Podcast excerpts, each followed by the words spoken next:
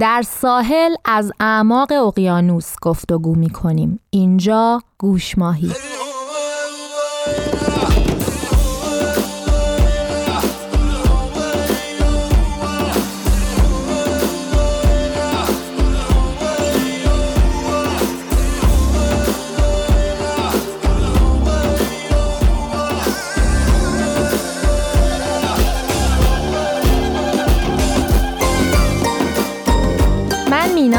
هستم به همراه دوست عزیزم آناهیتا با دغدغه سلامت روان گوشماهی رو ادامه میدیم.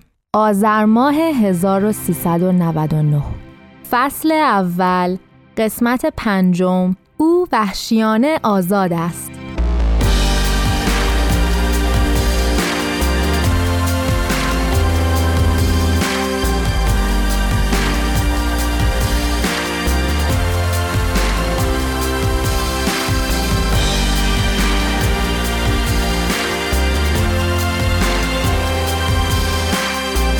سلام آناهیتا. سلام مینا سلام به همه.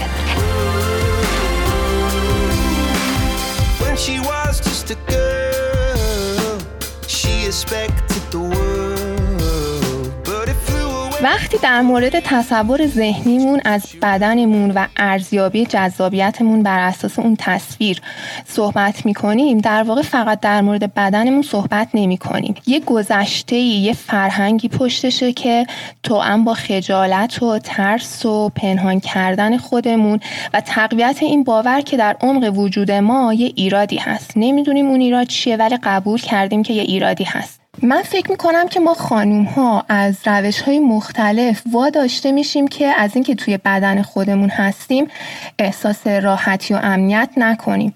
و بعد از یه مدتی خیلی هامون دیگه به این بدن اعتماد نداریم و رابط همون با بدنمون بد میشه. و میریم توی یه حالت دفاعی و کلی انرژی بابت این از دست میدیم. این راههایی که گفتم فقط محدود به نگاه بد آزار کلامی و آزار فیزیکی نیستش. خیلیاش بر اساس اینه که از دخترها و زنها انتظار میره که به دست بیارن عشق و ارزشمندی که در واقع معیار بقیه آدم ها هست تعریف شده آدم های دیگه هست. از وقتی که یه دختر بچه کوچیک هستیم مغزمون برنامه نویسی میشه که احساس و تجربه دیگران نسبت به احساس و تجربه خودمون نسبت به بدن خودمون مهمتر ارجحیت داره. و این وظیفه ما هستش که اون تجربه و احساس خوب دیگران رو ما ایجاد کنیم. معمولا وقتی دختر بچه بودیم با دو عنوان مهم ما رو تشویق می‌کردن دختر خوشگل و دختر خوب. و هیچ کدوم از اینا هم زیبا و در خوب بودن عملا نفی برای اون دختر بچه نداره دیگه. زیبا بودن یعنی تماشا شدن از طرف دیگران و خوب بودن هم یعنی رفتار کردن به نحوی که در دیگران حس خوب ایجاد کنه. در واقع بهترین تشویق و ستایش و پاداش کلامی که به ما میدن به خاطر این هستش که ما به یه آدم دیگه حس و تجربه مثبت بدیم و هرچی بزرگترم میشیم این پیام پیچیده تر و جالبتر هم میشه. ما باید زیبا و بینقص به نظر برسیم که دیگران و عمدتا هم مردها چیزی که می‌بینن و تجربه می‌کنن خوشایند باشه. ولی این یکم دو پهلو هم هستش. چون معیارهای زیبایی خیلی متفاوته و خیلی موقع این معیارها متضاد هم هستن. مثلا باید سکسی باشیم ولی نمی‌تونیم سکشوال باشیم. باید هات به نظر برسیم ولی در عین حال از فکر کردن و لذت بردن در مورد سکس در واقع پرهیز کنیم و قدیسه باشیم.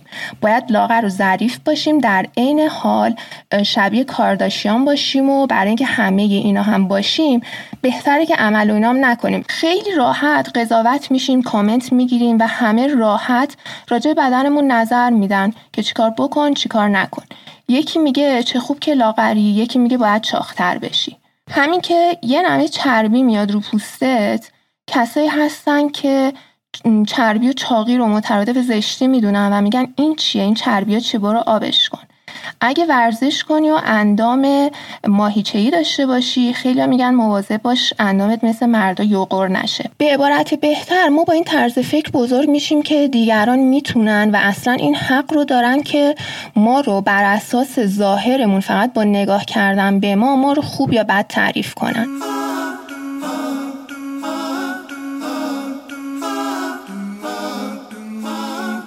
خیلی به من می‌گفتن که موهات شبیه لونه گنجش که یا موهات جنسش شبیه کاهه. از اون طرف هم خیلی ها می‌گفتن که چه موهای پرپشت یا ولی خب آدم همیشه چیزای منفی رو بیشتر تو ذهنش نگه میداره.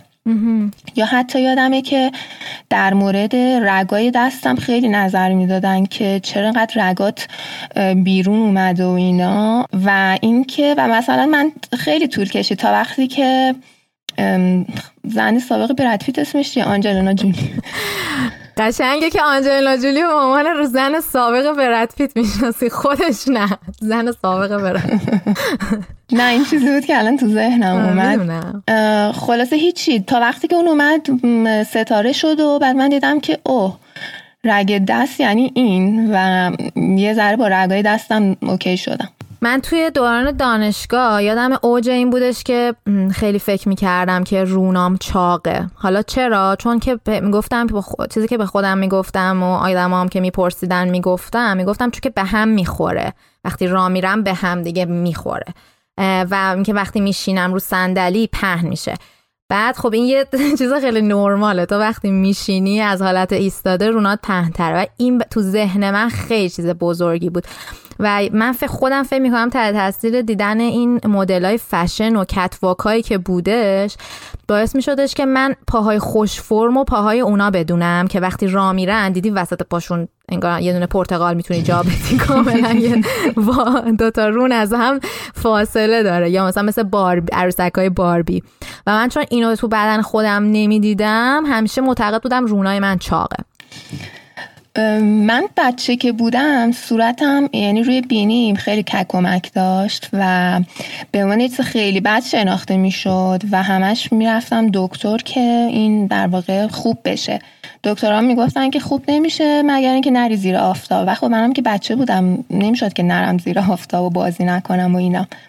بعد خلاصه این آره این خلاصه تو فکرم بود تا وقتی که بزرگ شدم قشنگ و رفتم پیش یه دکتری گفتم که من می‌خوام که اینا رو حالا با لیزر با تپ سوزنی با هر چی که هست اینا رو برطرف کنی. و در واقع قبل اومدن من به کانادا بودش و اون آقای گفتش که خانم برای چی می‌خوای آقای دکتر؟ برای چی می‌خوای این کارو بکنی؟ دختر من همینطوری بود و اصرار داشت که براش اینا رو بردارم. الان رفته تو آمریکا میگه که خب ممنون بابا که نذاشتی که من بردارم. اینجا چون مد شده.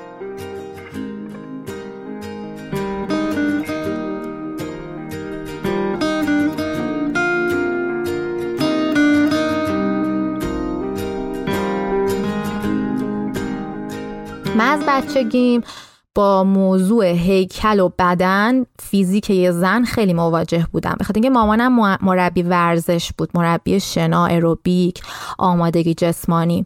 خانمای کلاس مامانم همیشه دنبال رژیم غذایی بودن که لاغرشون بکنه. بعد یادم صحنه‌ای که تو کلاس مثلا یه متر دست مامانم بود بعد دور بازو دور کمر دور باسن دور ران نمی‌دونم چی چه همه اینا رو اندازه می‌گرفتم. وزن رو ترازو وزنشون میکردش. و مثلا یادمه که واسه اونایی که بتونه تونسته بودن موفق بشن و وزن کم کنن مثلا کف می‌زدن و از این حرفا. یه سکانس دیگه که باز می‌خوام ازش حرف بزنم سکانسیه که توی جیم یه باشگاهی بودم. تو صف دستگاه و صف دستگاه هم شلوغ بود. یه همه مثلا آدم ها می‌خواستن که زودتر نوبتشون بشه. خانم پشت سری من که تقریبا خانم توپولوی بودش به من گفتش که تو خیلی که چرا میای ورزش؟ آخه تو که لاغری. یه جورایی مثلا قشنگ من اینطوری بودم که داره من میگه تو اینجا اضافه ای الان برو اون بر ما به زندگیمون برسیم. جوجه پشه. آره جواب من اون روز به این خانمه این بودش که بابا من برای سلامتی میام و این حرفا و منم واقعا خب زندگی مثلا بدون ورزش هیچ وقت نمی‌تونستم تصورش کنم. من کلا یه اعتیاد با اعتیاد به ورزش بزرگ شده بودم. اصلا به قدر کافی ورزش نمی‌کردم اعتیادم یه جورایی می‌زد بالا. بعد مونتا سوال این بود که خب حالا منی که می‌گفتم برای سلامتی چه دستگاه هایی می‌زدم؟ بستگی به این داشت که کی کدوم صنعت کدوم فیلم کدوم دوست به هم فشار آورده باشه و به هم حس بدی در مورد کدوم قسمت بدنم داده باشه. مثلا رفیقی که می‌گفت تو اگه بازوات یکم لاغرتر بود دیگه پرفکت بودی. یا اون یکی که مثلا میگفتش که تو مثلا اگه نمی‌دونم پاهاتو فلان کنی. خب بازوهای من مثلا در مورد بازوام به طور خاص بگم. اصلا قابل لاغر شدن نیستش خیلی زیاد. مگر اینکه واقعا مریض گونه لاغر بشه. بخاطر اینکه به خاطر مدلی که مدل فیزیک بدنم به خاطر شناگر بودن. یعنی یه حجمی از عضله دارم که اگه بخوام یه حالت به خصوصی به من میده. تازه ضمن اون من ارسی و ژنتیکی و داینامیک های دیگه هم یه طوریه که مدل بازوی من این شکلیه. حالا برم از این سکانس بیرون. حالا که از بازو گفتم یه سکانس دیگه براتون بگم که اون دیگه خیلی اکستریمه. خیلی سکانس خیلی دیگه اون چیز شدیدی بودش. من حوالی تولد سی سالگیم رسته بودم به یه سری بحرانای اینکه وای داره سی سالم میشه. خیلی توجه هم معطوف شده بود به تغییراتی که بدنم داشت می‌کرد که این تغییرات طبیعی بود ولی من مثل چی ترسیده بودم ازش. یادمه که برای تولد سی سالگیم کلی برنامه ریزی کرده بودم که تو ایران باشم با خانواده باشم. شب تولد سی سالگیم نمی‌دونم خیلی اصلا همینطوری نشستیم و فیلم 22 سالگی منو مثلا نگاه کردیم. یه فیلمی بود که توش من 22 سالگیم بودش. بعد به هیکل خودم نگاه می‌کردم و اینا بعد اصلا شبش انقدر من گریه کردم که من چقدر چاقم نمی‌دونم. حالا اصلا از لحاظ مثلا وزنی شاید مثلا نیم کیلو تغییر کرده بودم. ولی خیلی به چشمم اومده بودش. حالا یا توهم من بود اون زمان یا حقیقت حالا بود و بدن من به خاطر اینکه داشت یه خانوم یه خانم سی ساله می‌شد به سری تغییرات داشت وارد می‌شد. ولی من نمی‌تونستم اینو بپذیرم. ببین شب تولد سی سالگی من با خودم تصمیم گرفتم که من باید دوباره به همون هیکل برگردم و باید لاغرشم وگرنه دلیل ناراحتیام تو زندگی و اینا همش اونه و این حرفا بازوی لاغر. یک بار تو عمرم من بازوی حالا این لاغر که بهتون میگم لاغر اصلا جالبی نیستا. لاغریه که مثلا توی اینجوری انگوش شست و سبابت رو به هم بچسبونی مثلا بازو توش جا بشه. مثلا دنبال اون میگشتم خب؟ من اون بازو رو یه بار به خودم دیدم و اون موقعی بود که بعد از یکی از تار ترین تاریک ترین دوران زندگیم به صورت مریض‌وار 8 کیلو لاغر شده بودم. فرض کن خب قد من 170 من معمولا وزنم بین 58 59 اینا نوسان میکردش. اون تایم که میگم سی سالگیم بودش من یه بار رفتم رو ترازو عدد 60 رو دیدم. freaking out یعنی قشنگ توی بودم که وای من 60 کیلو شدم همینطوری دارم میرم بالا دیگه به کجا می‌خوام برسم و اینا. ببین اون دوره که میگم 8 کیلو من از 59 هم تقریبا شده بودم 51 دو. خب تو بدن من خیلی حجم عظیمی از دست رفته بودش. حالا اونجا موقعم چون یه دوران پیچیده تو زندگیم بودش از لحاظ مامانم مریض شده بود و این حرفا نمی‌دونم رژیم بود یا حالات روحی و دپرشن و چیزای دیگه بود ولی ولی اون موقع من نه تنها بازوی باریکو دیدم بلکه همه چیم شده بود. همونی که سالها فکر می‌کردم اگه اون شکلی باشم دیگه غمی ندارم و خوشحال خواهم بود و فکر حداقل فکر می‌کردم که ایدئال اینه. حالا واقعا خوشحال بودی؟ اینم تو پرانتز بگم که هیچکس موافق نبود که من بهتر شدم. خانواده پارتنر بقیه همه از نگاهشون این شکلی بود که چیزی هم حالا بهم نمی‌گفتن. ولی قشنگ معلوم بود که مثلا حالا یه جام پیش می اومد حرفش خیلی خوشحال و راضی از این موضوع نبودن. یعنی انگار که مثلا الزاما به لحاظ زیبایی یا ظاهری بهتر شدن هم نبود. ولی من خیلی خوشحال بودم از هیکل جدیدم تو همون بازه که این اتفاق افتاده. خودت خوشحال از چی خوشحال بودم؟ از ببین من از این خوشحال بودم که دارم لباس سایز صفر می پوشیدم کوچیکترین لباسایی که در بازار موجود بود به من فیت می‌شد و این منو خیلی اصلا از لحاظ روحی ارضا می‌کرد. ابسشن عجیب غریب که مثلا اینطوری بودم که من دارم سایز صفر میپوشم. بعد دیگه لباسام همه برام گشاد شده بود و خب رفتم یه سری لباس جدید گرفتم و کلی ذوق و اینا. غذا زیاد نمیخوردم مثلا اشتهایی نداشتم. هر چیز شیرینم حالم رو بد می‌کرد. خب چون تو اون دورم یه دونه هلت ابسشن عجیبم پیدا کرده بودم می‌رفتم دنبال مثلا مقالاتی که در مورد سلامتی و عدم سلامتی یه سری مواد غذایی هستن و تو اون دوره خیلی باور داشتم که شکر سرطان زا هستش و هزار تا بدبختی برای ما ایجاد می‌کنه. نمی‌دونم که من کلا از بچگی من خیلی آدم خوش شیرینی خوری نبودم. یعنی نون ای و مثلا اگه به من می‌دادی چند تا گاز بهش می‌زدم دلمو می‌زد و دیگه نمی‌تونستم مثلا برم دو تا نون خامه ای بخورم. ولی دیگه تو اون دوره ببین چی شده بودم.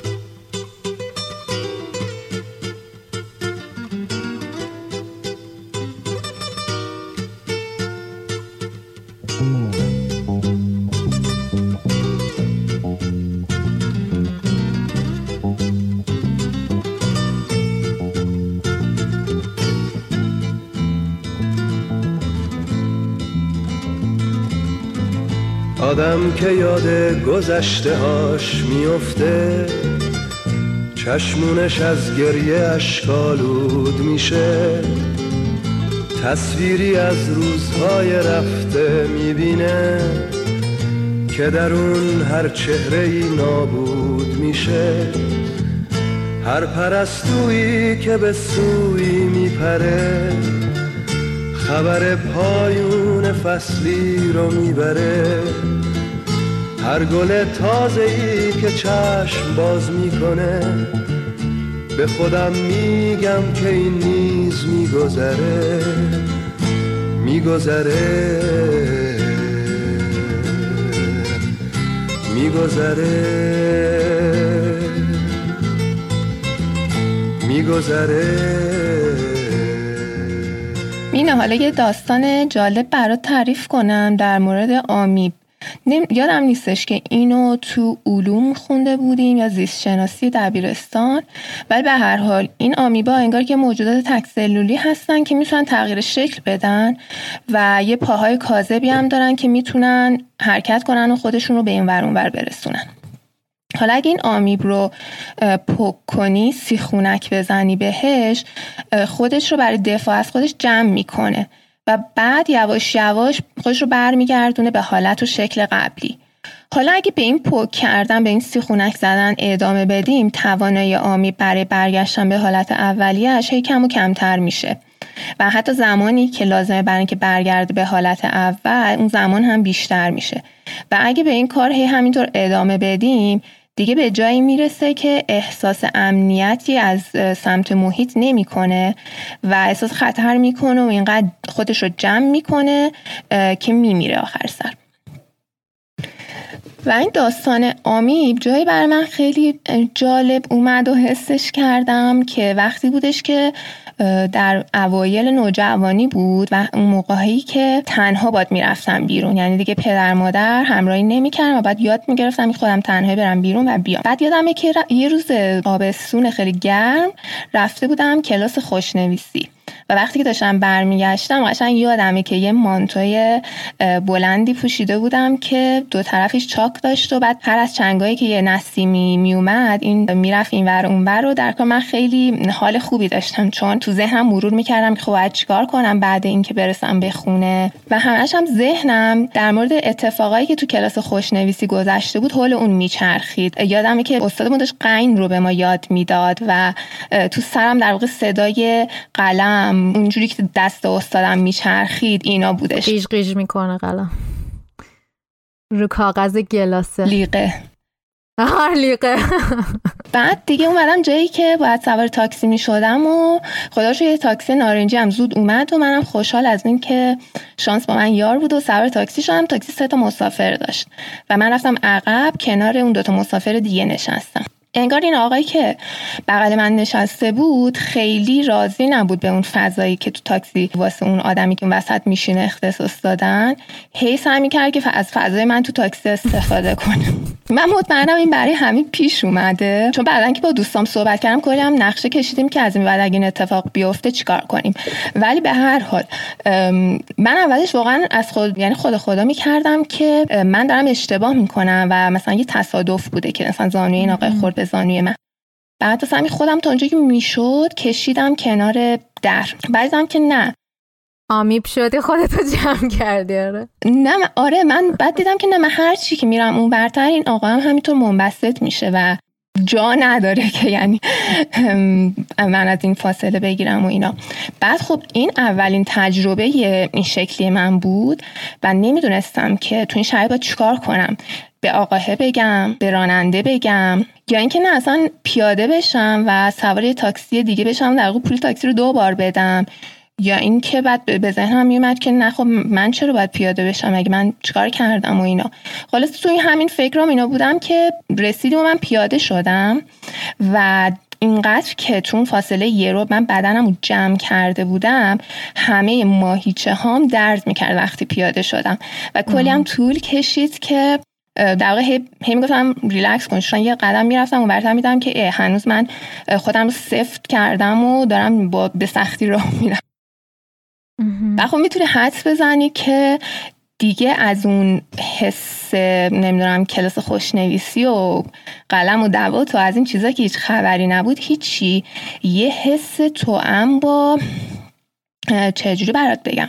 یه حسی بود که اولین بار بود که تجربهش می‌کردم. یه حسی بود مخلوطی از خشم نفرت چندش احساس ضعف و بیپناهی و حتی بعد از اینکه پیاده شدم از ماشین این حس سرزنش خودم هم اضافه شد که چرا کاری نکردی برای خودت؟ چرا گذاشتی که یه آدمی با رندی و اینا فکر کنه که می‌تونه حق تو بگیره و از جای تو تو تاکسی استفاده کنه و اینا؟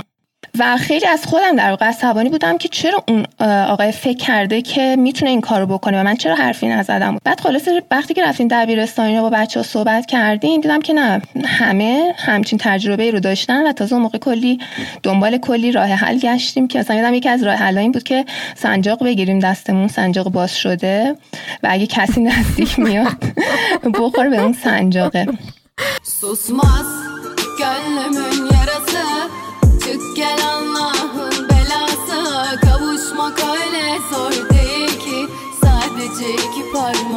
Yes. So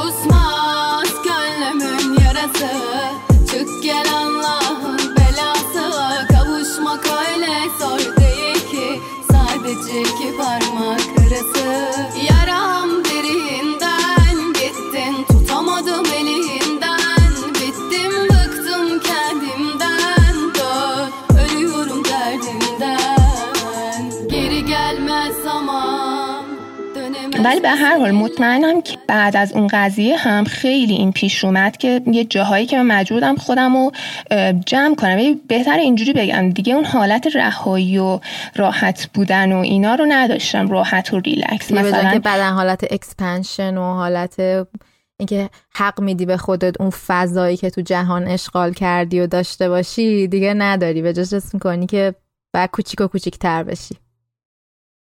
دقیقا. و یه ذره که جلوتر رفتیم اون موقعی که شروع کردیم تازه به بیرون رفتن اصلا من فهمیدم که اوه من باید خودم رو جمع کنم و مواظب این کیفم باشم که کسی نزنتش حالا سوای داستانه دیگه. ولی به هر حال این داستان این که من مجبورشم خودم رو خیلی جمع کنم و اینکه بخوام راحت باشم شونه هامو بدم عقب و اینا راه برم بشینم یه جایی این دیگه جز روتینا شده بود و اگه من خودم جمع نمی کردم احساس می کردم که یه کار اشتباهی دارم می کنم و خلاصه این باعث شد که من تبدیل بشم یه آدمی که بعدها نگرانیم از بدنم این بود که من تبدیل شدم به آدمی که قوز کرده هست. در حالی که خودم آدمهایی رو دوست داشتم که شونه هاشون عقبه و خیلی همینطور محکم راه میرن و اینا.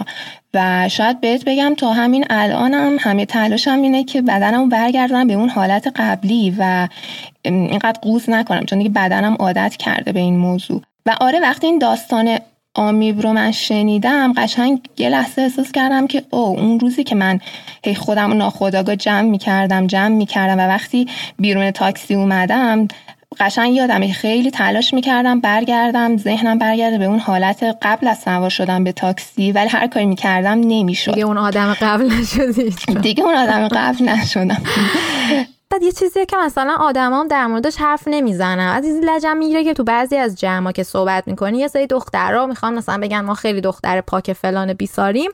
انگار که اصلا تجربه ای از این قضیه ندارن. اگه کک میگه هیچ تجربه نداره من که باور نمی‌کنم. ببین حالا من بعدا خیلی شنیدم که آره خیلی به دختر بستگی داره و فلان.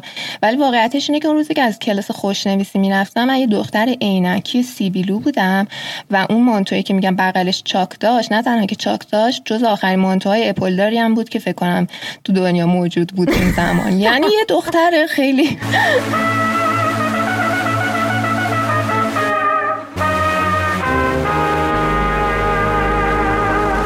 در واقع مثل همون آمیبه هستیم که وقتی که ترس و خجالت و استراب رو تجربه می‌کنیم خودمون رو جمع و منقبض می‌کنیم هم از لحاظ بدنی هم از لحاظ احساسی و فکری. نه تنها که خودمون رو منقبض و جمع می‌کنیم چون پیچیده تر از آمیب هستیم یه امتیاز ویژه‌ای هم داریم و اون اینه که خودمون هم سرزنش می‌کنیم که اصلا چرا از همون اول مورد سیخونک قرار گرفتیم. من این قضیه اندام بالا تنه رو با قوس کردم مخفی کرده بودم. اما همیشه با این تاخچه جنیفر لوپزی مشکل داشتم. ولی تو اون دوره که میگم یه دفعه وزنم خیلی افتاد اصلا کیف می‌کردم که این اصلا دیگه رفته بود. و بعد می‌خواستم اون موقع چرا؟ چون خیلی احساسم اینطوری شده بود که اصلا من می‌خوام توی روان من تمرکز بشه روی مغز من تمرکز بشه. من می‌خوام آدما منو جسم من ندونن. و احساس می‌کردم نمود بارز اینکه آدمام رو خود من متمرکز باشن اینه که من هیچ برجستگی نداشته باشم. که حالا فرض کن منی که ژنتیکی خوب اینا رو دارم و اصلا به واسطه زن بودنم دارم می‌خواستم از همشون انگار فرار بکنم. این دوره همون دوره بود که من حتی موهامم خیلی کوتاه یه سانتی دو سانتی کوتاه کردم. تغییرات خیلی عظیم ذهنی داشتم می‌رفتم خیلی با اینکه خودم کیم هستن من آیا منم یا ظاهرمه یا چیه.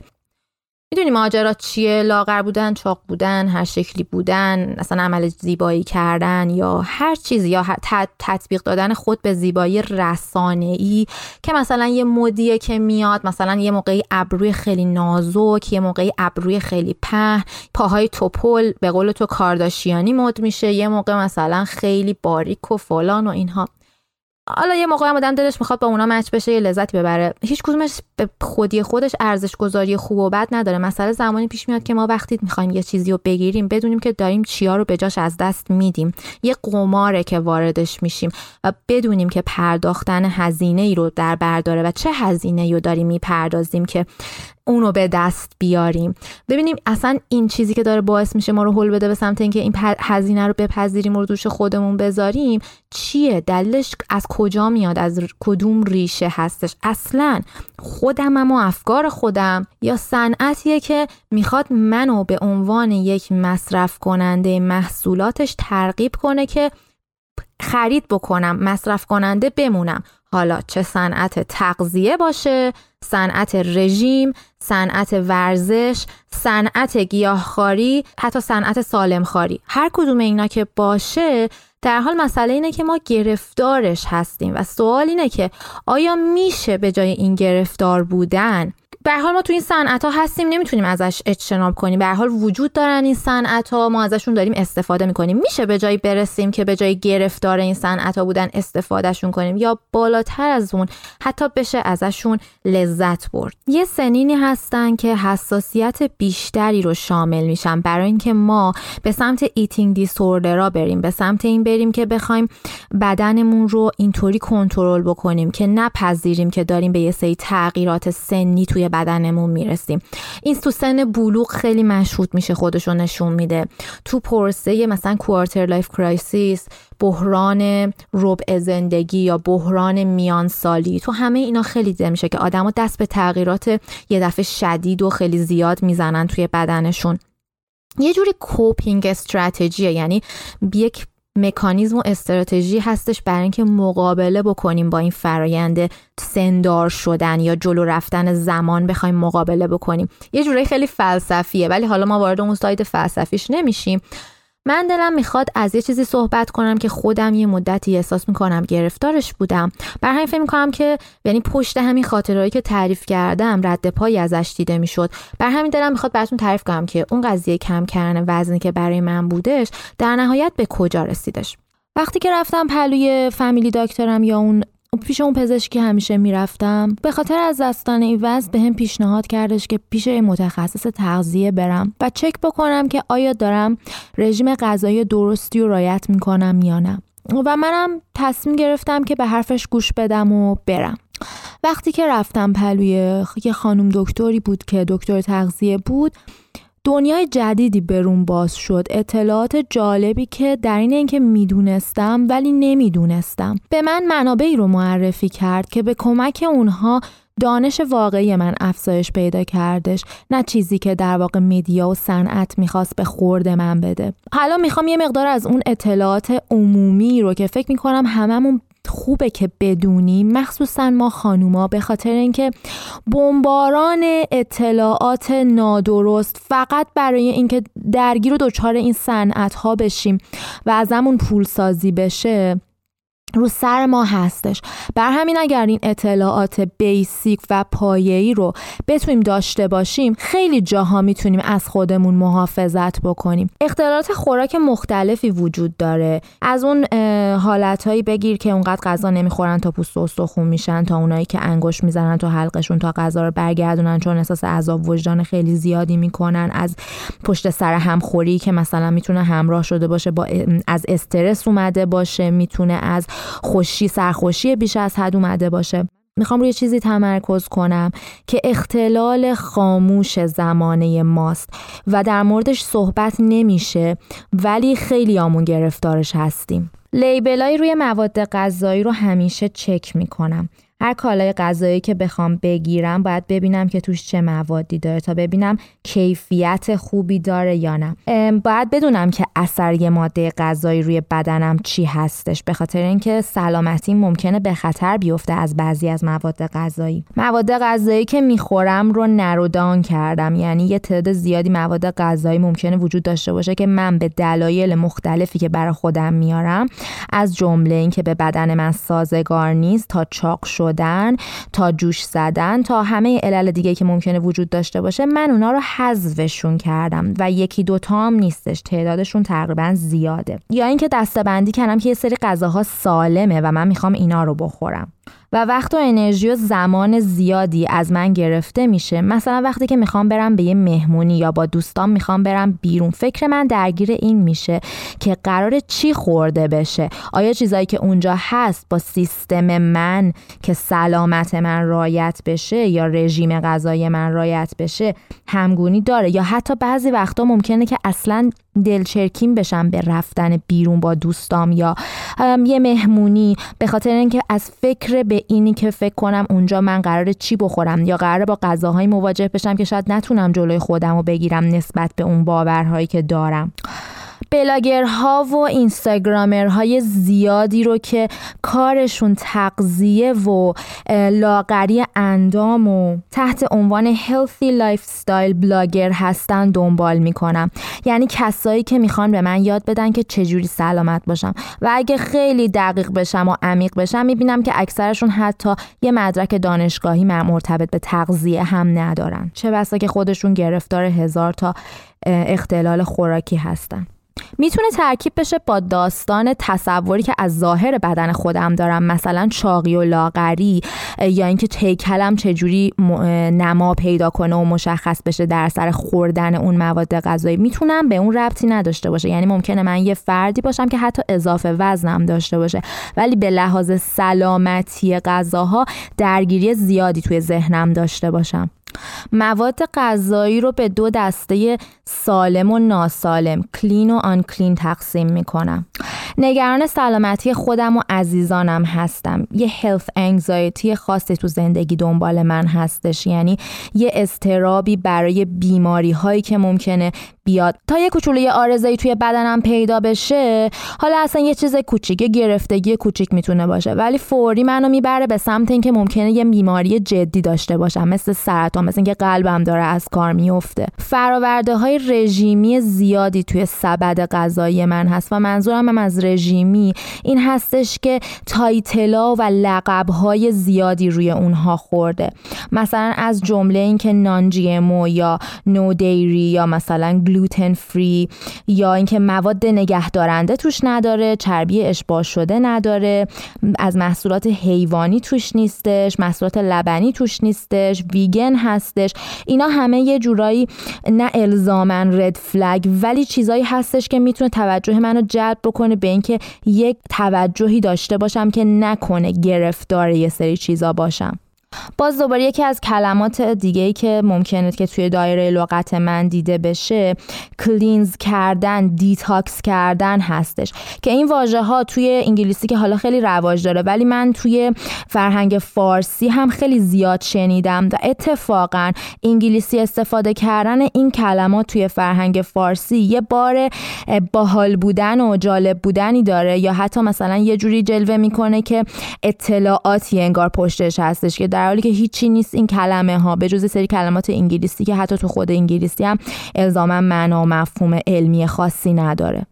از دیگه کلماتی که مثل همین بازوردایی هستش که باید یه ذره ذهنمون روش باشه مثل سوپر فود. اینکه فکر کنیم که یه سری غذاها خاصیت یه سری مواد غذایی خاصیت جادویی دارن. مثلا یه مدتی کیل مثلا این کاهوهای سبز تیره که حالا نمی‌دونم به فارسیش چی میشه ولی یه مدت اونا. یا مثلا هر ماده غذایی دیگه ای می‌تونه یه دفعه مثلا بشه وای این یه, یه سوپر غذاست. این دیگه مثلا تاثیراتی که رو بدن من می‌ذاره ضد سرطانه. مثلا دو تا دونش رو بخوری چه میشه و چه میشه؟ یا اینکه کلا دسته بندی کردن غذاها به غذای خوب و غذای بد. در حالی که وقتی که ما لقب بد رو روی سری غذاها می‌ذاریم به طور ناخودآگاه توی روانمون درگیر یه بازی میشیم که در بدن ما اتفاقا اونو بیشتر خواهد خواست. هر چقدر ممکنه که آدم obsessive یا آدم با اراده ای باشیم و حتی جلوی اون وایسیم و بتونیم اونو بذاریم کنار. یه فشار روانی پشت پرده هستش که یه جنگ بیخودیه که ما با خودمون داریم. قرار نیست این شکلی باشه. درسته قرار ما یه سری ملاحظات داشته باشیم. ولی با قرار دادن اینجور لقبا به مسیر خوشی نمیریم به مسیر خوبی نمیریم.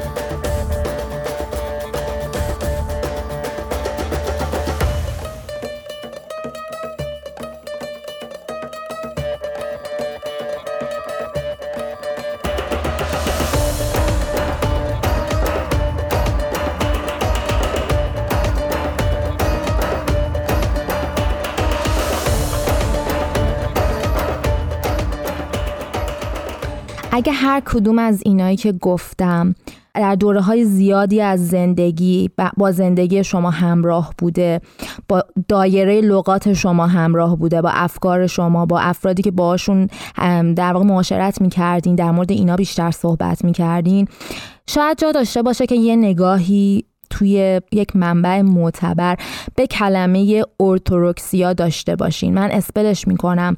O R T H O R E X I A ارتوروکسیا در مورد ارتوروکسیا اگه بخوایم بدونیم هم آدمایی که وزنشون زیاده هم آدمایی که وزنشون کمه می‌تونن درگیر ارتوروکسیا باشن.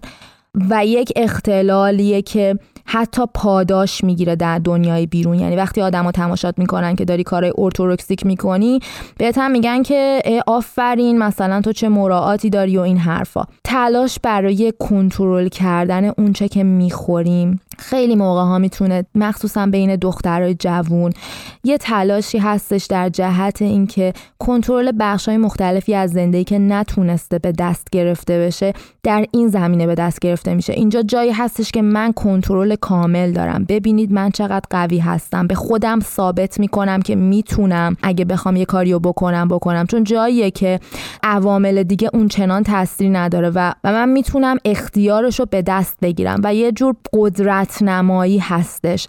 برای یه فرد وقتی این کار رو انجام میده حتی جلوی خودش یه جور قدرت نمایی هستش که هیچ ایرادی هم نداره. اگه آگاه باشیم به اینکه چه اتفاقی داره میفته چون مشکلی که وجود داره با این قضیه این هستش که توی یک مارپیچ پایین رونده می‌تونه ما رو کم کم ببلعه چون من اینا رو به خاطر این میگم که فقط اگر که تمایلات این سمتی داریم خیلی مراقب باشیم. برای اینکه وقتی که مشکلات زندگی مشکلات از جنس خیلی بزرگ استرس های بزرگ خدایی نکرده اتفاقاتی که در واقع حزم کردنش کار یه روز و دو روز و یه ماه و دو ماه نیستش.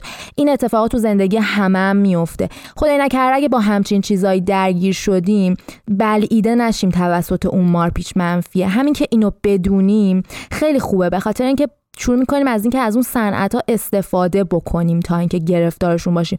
و حواسمون هم جمعه چون این آگاهیه رو داریم دیگه. مثلا اینجوری نمیشه که یه روز یهو به خودمون بیایم ببینیم که افتادیم توی یکیش مارپیچی رفتیم پایین به اون قر که دیگه نمیشه کشیدمون بالا.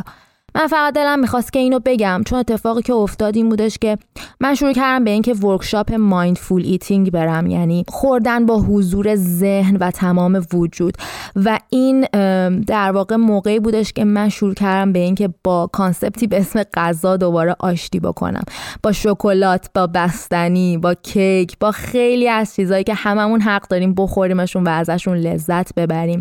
و از قطع کردنش رو خودمون بهترین انتخاب نیستش. حتی اگه شاید چیزایی رو به بده که به حس خوبی ممکنه بده در لحظه. ولی من خود من خودم شخصا تصمیمم این بود که وقتی بلند مدت تر بهش نگاه کردم نه وزنم اضافه و کم شد نه اتفاق خاصی افتادش. فقط اتفاقی که افتاد این بودش که من متوجه شدم که چه طلاقی روانی هم این مسئله با زندگی من داشتش و من اون تیکه اون تیکه از پازل رو اونجا کشف کردم که از الان تا آخر عمرم می‌تونه به دردم بخوره. بخاطر همین دلم می‌خواست که اینو با شما به اشتراک بذارم.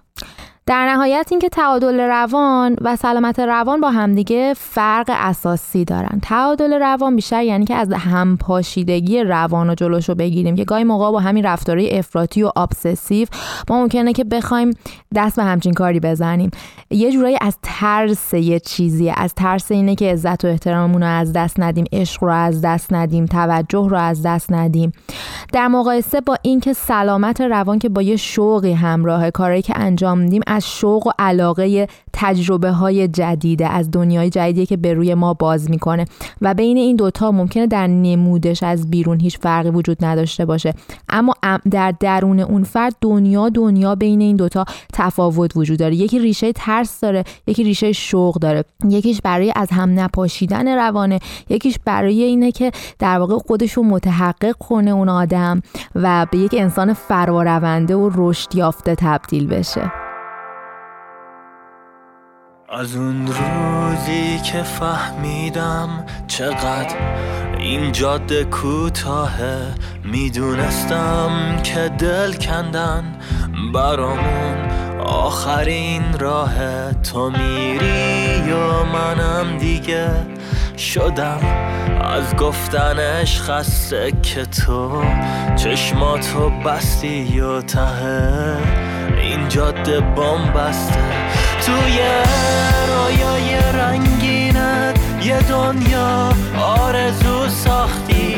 ولی من اینو می‌دونم تهش از اولش باختی. حقیقت ساده و تلخه یکم مردونگی می‌خواد. شاید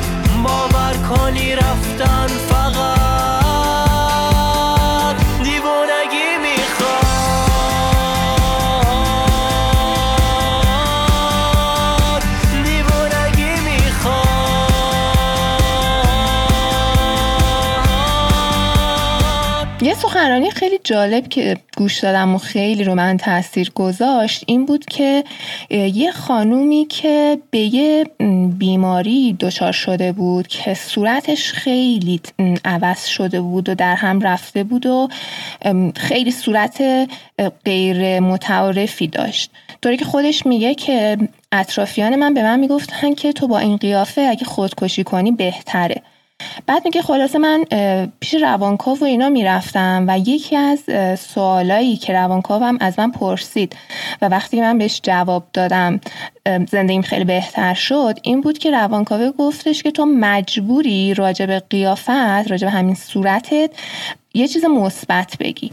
میگه حالا هی هفته گذشت و اینا من واقعا هیچ چیزی نمی‌تونستم پیدا کنم. تا اینکه به این رسیدم که آره قیافه من درسته که عجیب غریبه ولی یه قیافه به یاد موندنیه و اینکه اگه من در خاطره ها بمونم با همین قیافه از اون زیبایی که از یادها بره خیلی مهمتره.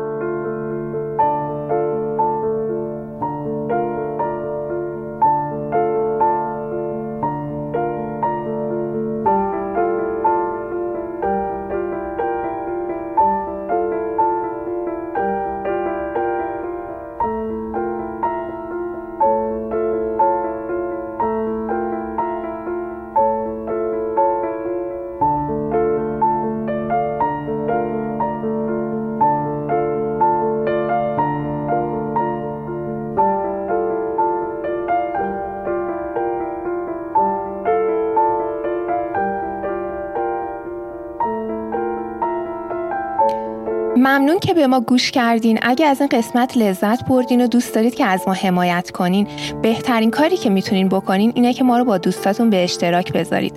ما رو می‌تونید روی تمام پادگیرها از جمله اسپاتیفای گوگل پادکست اپل پادکست دنبال کنید. تا دفعه بعد خداحافظ. خدا نگهدار.